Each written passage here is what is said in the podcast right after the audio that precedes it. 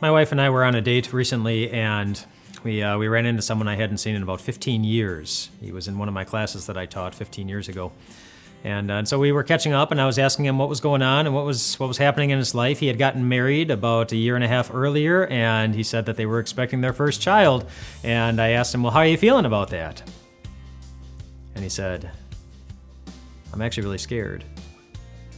He said, "Because I didn't have a dad growing up; he wasn't around." And so I don't know what it's what it's supposed to look like. I don't know what it's what I'm supposed to do. He said, I, uh, I'm really scared. And I looked at him and I said,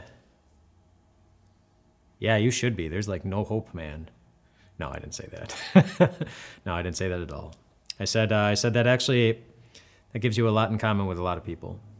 Um, it gives you a lot in common. It gives him a lot in common with anyone who's ever felt scared about a new stage of life that's coming or anyone who's felt that they are too weak or too inexperienced or too broken or too sinful to accomplish anything good or to tackle the challenges that are that are in front of them. I told him that that gives him a lot in common with anyone who has ever walked into one of the multiple storms of life and wondered how they're going to be able to stay standing on their feet through uh, through what's coming at them.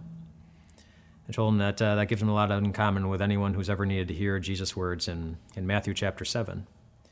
In, uh, in Matthew chapter 7, Jesus addresses the reality of all of us having storms in our lives. That there are things that rattle us, things that shake us to the core, things that make us wonder if we're going to be able to st- stay standing on our feet. Uh, being a new dad is just one of a gazillion things that can make you feel unsettled or scared. But Jesus' love for us is so great, and He wants us to be able to stay standing and promises that we can.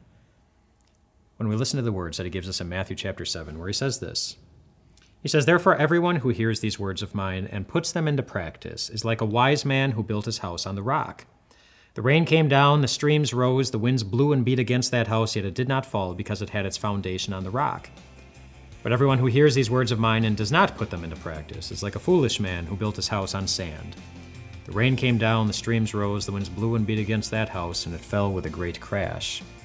Two houses, built of similar materials, going through the same storms. One falls with a great crash. But this week, Jesus is going to tell you how you can stay standing through all of your storms.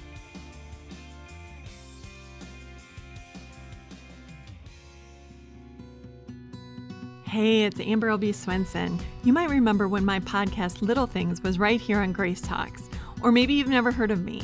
Either way, I want to invite you to listen to Little Things, which is now its own podcast. We take a look at little things and little ways that we can change our thinking to know and love God more. So please check out Little Things wherever you listen to your podcasts.